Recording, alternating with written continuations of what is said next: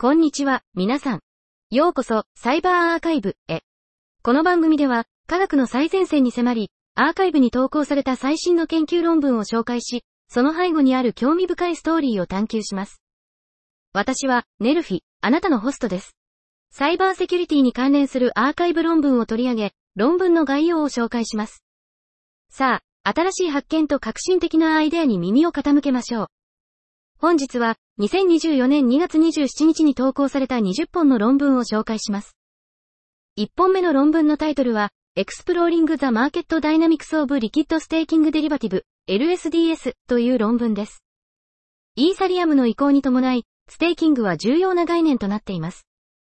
Liquid Staking Derivative LSD の導入により、ソロステーキングに伴う流動性の問題が解決され、市場の注目を集めています。本論文では、流動性を必要とするもの、LT、と流動性を提供するもの、LP の両方の観点から、LSD 市場の動向を分析します。まず、LSD の一次市場と二次市場の価格の差を定量化します。次に、LT がその差を利用してアービトラージの機会を利用する方法を調査し、LSD アービトラージの障壁を明らかにします。さらに、流動性を提供するために LSD を供給する LP の経済的な利益と損失を評価します。私たちの調査結果から66%の LSD 流動性提供ポジションは、対応する LSD を単純に保有するよりも低い年間利率、APR をもたらすことが分かりました。2本目の論文のタイトルは、オンセントラルプリミティブフォーコンタムクリプトグラフィー with クラシカルコミュニケーションという論文です。最近の研究では、暗号学のための量子計算、古典通信、QCCC、設定が導入されています。チャング ETAL これに関する証拠として、 One-Way Puzzles、OWPuzz が自然な中心的な暗号学的基本要素であることが示唆されています。 Khurana Tomer。基本要素として中心的であるためには、いくつかの特性を持つ必要があります。それは、よく振る舞うこと、この論文では増幅、結合子、及び汎用構築と考えます。様々な他の基本要素によって暗示されること、そして有用な基本要素のクラスと同等であることです。私たちはオーパズのための結合子、正確性と安全性の増幅、及び汎用構築を提示します。私たちの安全性増幅の証明では、オーパズからエフィエの新しいよりクリーンなバージョンの構築を使用します。カーアーナとトマーの結果と比較して、これは弱いオーパズに一般化され、論文の最も技術的に複雑なセクションです。以前から、オーパズはコミットメント、対象鍵暗号、ワンウェイ状態生成器、オース、及び従って疑似乱数状態、PRS などの他の基本要素によって暗示されることが知られていました。しかし、私たちはオーパズとこれらの基本要素の多くの間にブラックボックス分離を示すことで、オーパズのこれらの基本要素との同等性を排除することができます。効率的な検証を持つオーパズ、EV オーパズと呼ばれる制限されたクラスとの間の分離。さらに、EV オーパズもこれらの基本要素によって暗示されることを示し、OWPuzz とは異なることを示します。この分離は、 Ananth et al.、のオープンな問題に対する PRS の拡張と高度な圧縮 PRS の分離も行います。3本目の論文のタイトルは、SOK、クリプトカレンシーウォレットはセキュリティレビュークラシフィケーションベースドオンオーセンティケーションファクターズという論文です。この研究では、ユーザーの観点から認証方法と要素について、既存の仮想通貨ウォレットの解決策を調査しました。特に、ブロックチェーンに対して検証される認証要素と、ローカルで検証される要素、または中央集権的な当事者に対して検証される要素を区別しました。これを踏まえ、ブロックチェーンに対するドルケードル要素認証と認証要素に対するドルケードル要素認証の概念を定義しました。これらの概念に基づいて、認証スキームの分類を提案しました。また、閾値署名や中央集権的な当事者、取引所や共同署名サービスなど、による署名トランザクションを考慮した分類を拡張しました。最後に、提案した分類を既存のウォレット解決策に適用し、様々なセキュリティや鍵管理機能に基づいて比較しました。4本目の論文のタイトルは、 Securing Open RAN Equipment Using Blockchain-Based Supply Chain Verification という論文です。Open RAN ネットワークの分散化と複数ベンダーの性質は、装置の真正性と完全性を重要な課題とする新しいサプライチェーンのセキュリティリスクをもたらします。この論文では、ファームウェアの認証コード、許可されたブロックチェーン台帳、及び装置ノードの検証者を組み合わせることで、 Open RAN 装置のライフサイクルを保護するための新しいブロックチェーンベースのアプローチを提案します。この設計は概念的なものですが、将来的な実現のための基盤とロードマップを確立します。ファームウェアの署名済みハッシュやスマートコントラクトなどのコアコンポーネントの慎重な実装計画、及び厳密なパフォーマンス評価を通じて、この論文は概念から実践へと発展することができます。オープンランサプライチェーンを端から端まで安全にする可能性があり、さらなる研究や実際の展開を促すことができます。5本目の論文のタイトルは、Complexity Assessment of Analog Security Primitive Using the Decentropy of Autocorrelation という論文です。信号の規則性の研究は、医学の分野では心電図、ECG や筋電図、EMG の解析に、また気候研究や金融、セキュリティの分野でも重要です。本研究では、物理的に複製不可能な関数、パ、や疑似乱数生成器、PRNGS などのセキュリティプリミティブに焦点を当てています。これらのプリミティブは、応答の複雑さやエントロピーが高いことが重要で、その評価方法としてバイナリ領域での複雑さを測定する方法があります。しかし、工学的なパなどのアナログパが開発されたことで、アナログ信号をバイナリに変換する前にアナログ領域での複雑さを評価することが重要になりました。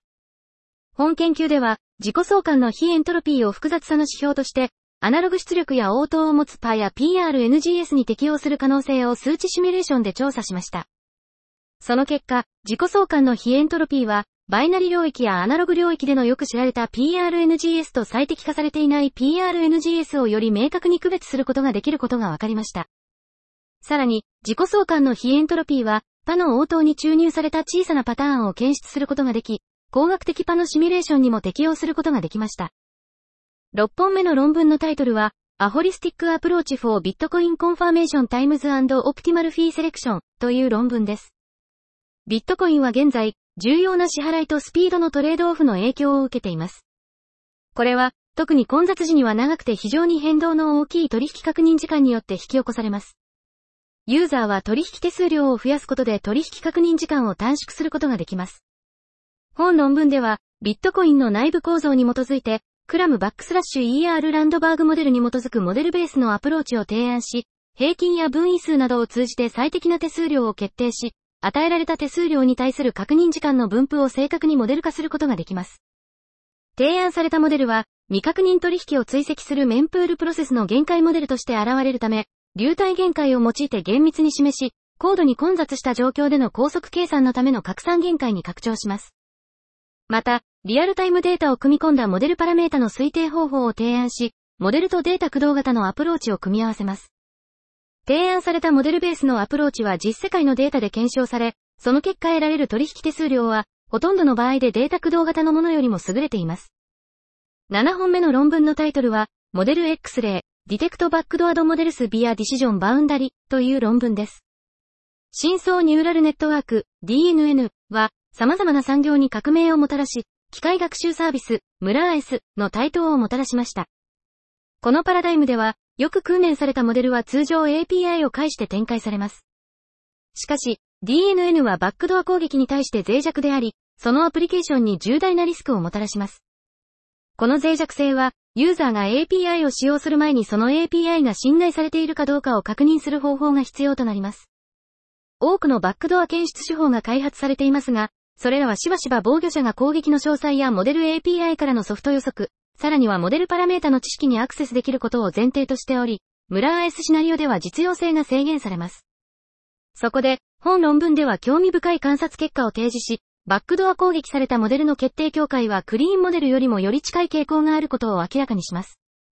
同時に、一つのラベルのみが感染している場合、より多くの領域が攻撃されたラベルに支配されることになります。この観察結果をもとに、決定境界の分析を通じてムラー S のための新しいバックドア検出手法であるモデル X 例を提案します。モデル X 例は攻撃の有無だけでなく、攻撃されたラベルを特定することができます。重要なことに、これはクリーンな入力のハード予測だけで実現され、攻撃やモデルのトレーニング詳細に関する前提は必要ありません。幅広い実験により、モデル X 例が様々なバックドア攻撃、データセット、アーキテクチャに対してムラー S に有効であることが示されました。8本目の論文のタイトルは、ピュアロッテリー、フェアバイアスレジスタントリーダーエレクション with a Nobel Single Elimination Tournament Algorithm という論文です。リーダー選出、ルは、分散システムやブロックチェーン技術において重要であり、参加者の中から一人をリーダーとして選出する役割を果たします。従来のレ手法は分散型の乱数生成、RNG に依存することが多く、操作に対する脆弱性や公平性の欠如、検証可能な遅延関数、VDF や公開可能な秘密共有、PVSS などの複雑な手続きが必要となるという問題があります。この学士論文では、参加者がリーダーに選ばれることを目指すため、自然に自分のチャンスを減らすような行動を避けるというゲーム理論的な過程を活用した、新しいランダムカル手法を提案しています。シングルエリミネーションスポーツトーナメントに着想を得たピュアロッテリーを導入することで、ブロックチェーン環境における公平でバイアスのない効率的なソリューションを提供します。この手法では、二人の参加者が対戦することで、共謀の努力を無駄にすることができます。 Pure Lottery は、計算や通信の複雑さが低く、スマートコントラクトの実装に適しています。誠実さを促す強力なゲーム理論的なインセンティブを提供し、敵対者に対しても堅牢であり、不正行為による選出の確率の増加を防ぎます。このプロトコルでは、正直なプレイヤーが少なくとも1、N の確率で勝利することが保証されており、他の N、一人の参加者の操作に関わらず、公平性が保たれます。ピュアロッテリーは、抽選やブロックチェーンプロトコルなど、様々なアプリケーションでの利用が可能なため、参加者のランキングや複数のリーダーの選出、リーダーの回避などの関連する問題にも対応できます。オープンソースの実装が公開されており、誰でも利用することができます。9本目の論文のタイトルは、 Robustness-Congruent Adversarial Training for Secure Machine Learning Model Update という論文です。機械学習モデルは、新しいアーキテクチャや追加データを利用して平均精度を向上させるために定期的な更新が必要です。しかし、更新されたモデルは以前のモデルが犯さなかった間違いを犯すことがあります。このような誤分類を negative flip と呼び、ユーザーにとっては性能の低下として経験されます。本研究では、この問題が敵対的な例に対する堅牢性にも影響を与え、安全なモデルの更新方法の開発を妨げることを示します。特に、モデルを更新して敵対的な堅牢性を向上させる際に、以前は効果がなかった敵対的な例が誤分類されることで、システムの安全性が低下することがあります。私たちは、この問題に対処するための新しい手法である、堅牢性適合敵対的トレーニングを提案します。これは、敵対的トレーニングを行いながら、以前は正しく分類されていた敵対的な例に対する堅牢性を保持するように制約することで実現されます。私たちは、私たちのアルゴリズムと、より一般的には非回帰制約を用いた学習が一貫した推定器を訓練するための理論的に根拠のあるフレームワークを提供することを示します。コンピュータビジョンの堅牢なモデルに関する実験は、I、精度と堅牢性の両方がモデルの更新後にもネガティブフリップによって影響を受ける可能性があり、E、私たちの堅牢性適合敵対的トレーニングがこの問題を緩和し、競合するベースライン手法を上回ることを示しています。10本目の論文のタイトルは、Towers are Enforceable GDPR Specification という論文です。プライバシー保護の観点から、EU の GDPR などの現代のプライバシー規制では、プライバシー保護を設計に取り入れることが求められています。しかし、実際のソフトウェアシステムで PBD を実現することは非常に困難です。そのため、最近ではランタイム強制、RE という手法が注目されています。これは、システムのプライバシー要件を規定するエンフォーサーがシステムのアクションを監視し、常に要件を満たすように指示するものです。しかし、RE を PBD に使用するためには、まずプライバシー規制を実行可能な仕様に変換する必要があります。本論文では、GDPR の形式化に取り組んでいる研究を報告しています。まず、法的規定の実行可能な形式仕様を作成するための要件と反復的な方法論を提案します。そして、GDPR の一部を実行可能な仕様に変換するための事例研究を報告します。この事例研究から、提案した方法論は正確な実行可能な仕様を開発するために有効に使用できることが示唆されます。11本目の論文のタイトルは、A Scalable Multi-Layered Blockchain Architecture for Enhanced へ。シェアリングドラッグサプライチェーンマネジメントという論文です。近年、医療分野のオンラインプラットフォームへの移行により、データのセキュリティ、プライバシー、拡張性に関する課題が注目されています。ブロックチェーン技術は、分散型で安全かつ普遍性があることで知られており、これらの問題に対する有効な解決策として浮上しています。本論文では、拡張性、セキュリティ、データの整合性、追跡性、安全なデータ共有に対応するために設計された革新的な電子健康記録、へ、共有及び薬物供給チェーン管理フレームワークを紹介します。このフレームワークは、患者中心の医療を重視し、患者が自分の健康情報に対して包括的なアクセス制御を行うことを可能にする5つのレイヤーとトランザクションを導入しています。このアクセスは、保険請求などのプロセスをスムーズにすると同時に、堅牢なセキュリティ対策を維持します。特に、並列処理の実装により、スケーラビリティとトランザクションのスループットが大幅に向上し、ネットワークトラフィックが最小限に抑えられます。キャリパーベンチマークによるパフォーマンス評価では、特定のトランザクション時にプロセッサーの消費量がわずかに増加するものの、並列化により効果的に軽減されます。ラムの要件はほぼ安定しています。さらに、当フレームワークはネットワークトラフィックを大幅に減らし、トランザクションのスループットを3倍に増やします。このフレームワークは、患者のプライバシー、データの整合性、アクセス制御、総合運用性を保証し、従来の医療システムに合致します。さらに、透明性とリアルタイムの薬物供給モニタリングを提供し、意思決定者に実行可能な洞察を与えます。医療が進化するにつれ、当フレームワークは革新的で拡張性があり、安全なシステムの重要な前例を設定します。今後の改善点としては、スケーラビリティ、実世界での展開、標準化されたデータ形式、強化されたセキュリティプロトコルプライバシー保護、及び規制に準拠し、業界の変化に対応するための IoT の統合が挙げられます。12本目の論文のタイトルは、Deep Learning Based Speech and Vision Synthesis to Improve Phishing Attack Detection Through a Multi-Layer Adaptive Framework という論文です。攻撃者が日々進化するフィッシング手法を、既存の最新のフィッシング検出方法を回避するために使用することで、研究者にとって大きな課題となっています。現在のアンチフィッシング手法は、複雑なフィッシング攻撃を検出することができないため、攻撃者が採用する巧妙な手法や新しい手法の開発により、脆弱性を抱えています。そこで、本研究では、深層学習とランダムフォレストを組み合わせた柔軟なフレームワークを提案し、画像の読み取り、ディープフェイク動画からの音声合成、自然言語処理を組み合わせることで、フィッシング攻撃検出の機械学習モデルの性能を大幅に向上させることを目指しました。13本目の論文のタイトルは、ハードテーント、プロダクションランダイナミックテーントアナリシスビアセレクティブハードウェアトラッシングという論文です。動的単位と解析 DTA は、セキュリティ、プライバシー、診断など、様々な分野で広く使用されている基本的な解析技術です。DTA は大量の単位とデータをオンラインで収集し、分析する必要があるため、非常に高いランタイムオーバーヘッドに苦しんでいます。過去数十年間、DTA のオーバーヘッドを低減するための多くの試みが行われてきました。しかし、それらが達成した削減はわずかであり、DTA はデバッグ、テストシナリオにしか適用できませんでした。本論文では、プロダクション欄での動的単イントトラッキングを実現できるシステムであるハードテーントを提案し、実装しました。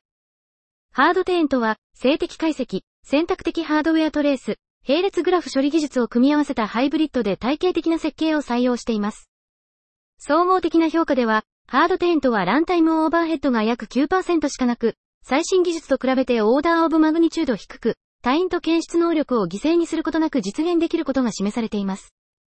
14本目の論文のタイトルは、Chain of Thought Prompting of Large Language Models for Discovering and Fixing Software Vulnerabilities という論文です。近年、ソフトウェアのセキュリティ脆弱性が増加し、社会に大きな影響を与えるようになってきています。これらの脆弱性に対抗するためには、様々なアプローチが提案されていますが、特に深層学習 DL を活用したアプローチは他の技術に比べて障壁が少なく、近年注目を集めています。しかし、DL ベースのアプローチは、大規模で品質の高いタスク固有のデータセットが不足しており、未知の現実世界のシナリオに対してうまく汎用化することができません。最近、大規模言語モデル LLM は、特に COT プロンプティングを通じて、これらの課題を克服することで、様々なドメインで印象的な可能性を示しています。本論文では、LLM と COT をどのように活用して、ソフトウェアの脆弱性分析の3つの重要なタスク、特定のタイプの脆弱性の識別、任意のタイプの脆弱性の発見、及び検出された脆弱性の修正に取り組むかを探求します。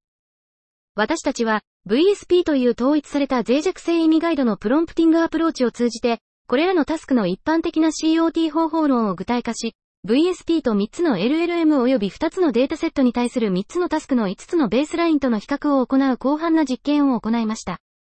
結果は VSP がベースラインに比べて大幅に優れていることを示しています。区部データセットでは、脆弱性の識別、発見、及び修正の F1 精度がそれぞれ553.3%、36.5%、及び30.8%高い。また、VSP の失敗を分析することで、LLM、COT における難しい脆弱性ケースの現在のギャップを明らかにし、それぞれの改善を提案し、検証しました。15本目の論文のタイトルは、Time-Restricted Double-Spending Attack on PoW-based Blockchains という論文です。多くのブロックチェーンアプリケーションは、自然に有限の期間で完了するタスクを持っており、そのため、そのタスクが完了する前にダブルスペンディング攻撃、ザ、が行われる傾向があります。さらに、既存の研究では、実際の攻撃者は限られた計算リソースのため、有限の期間内にザを実行することを好む傾向があると指摘されています。このような観察から、本論文では、プルーフオブワークベースのブロックチェーンにおける時間制限付きザ、TR ザモデルを調査します。この TR ザモデルでは、攻撃者は有限の期間内にのみ自分のブランチをマイニングし、正直なマイナーのブランチが特定のブロック数で成長した時点で攻撃が失敗とみなされます。まず、TR 座の成功確率の一般的な平形式式を導出しました。この確率は、タイムリーなタスクを持つブロックチェーンアプリケーションにおける座のリスクを評価するのに役立つだけでなく、限られた計算リソースを持つ実際の攻撃者が TR 座を実行する可能性と期待される報酬を評価することも可能です。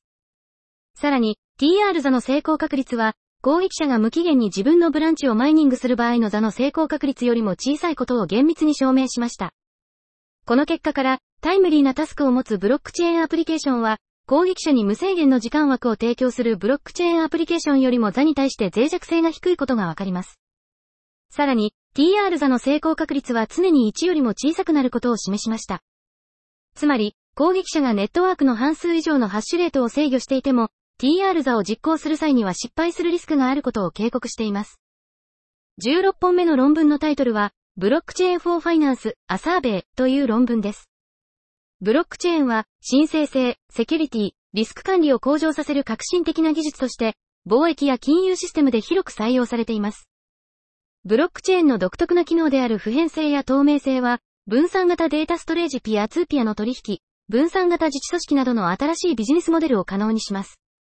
本論文では、ブロックチェーンを活用した証券取引に焦点を当て、ブロックチェーン技術が金融サービスにおいて重要な役割を果たし、信頼を高め、第三者の検証を必要としないコンセンサスベースの検証を実現することを説明します。さらに、12の人気のあるブロックチェーンプラットフォームを調査し、金融に関連する6つのプラットフォームについて詳しく説明し、証券取引の実践の様子を紹介します。また、本調査では、ブロックチェーンを活用した証券取引の実用的なアプリケーションを多数収集し、4つのカテゴリーに分類します。それぞれのカテゴリーについて、典型的な例を紹介し、ブロックチェーンがフィンテック企業や研究者が直面する主要な問題を解決するのにどのように貢献するかを説明します。最後に、メインストリームのブロックチェーンベースの金融機関から分散型金融アプリケーションのセキュリティ問題まで、興味深い観察結果を提供し、現在の金融分野におけるブロックチェーンの生態系を描き出すことを目的としています。17本目の論文のタイトルは、 Purified Unified Steganographic Network という論文です。ステガノグラフィーとは、秘密データをカバーメディアに隠すことで秘密の通信を行う技術である。近年、より多くの深層ニューラルネットワーク、DNN、ベースのステガノグラフィー手法が提案され、秘密の埋め込みと回復のためのステガのグラフィックネットワークのトレーニングが有望であることが示されている。手作りのステガのグラフィックツールと比較すると、ステガのグラフィックネットワークは大きくなりがちである。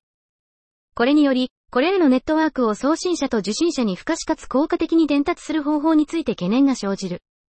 この問題を解決するため、本論文では Purified Unified Steganographic Network、PUSNet を提案する。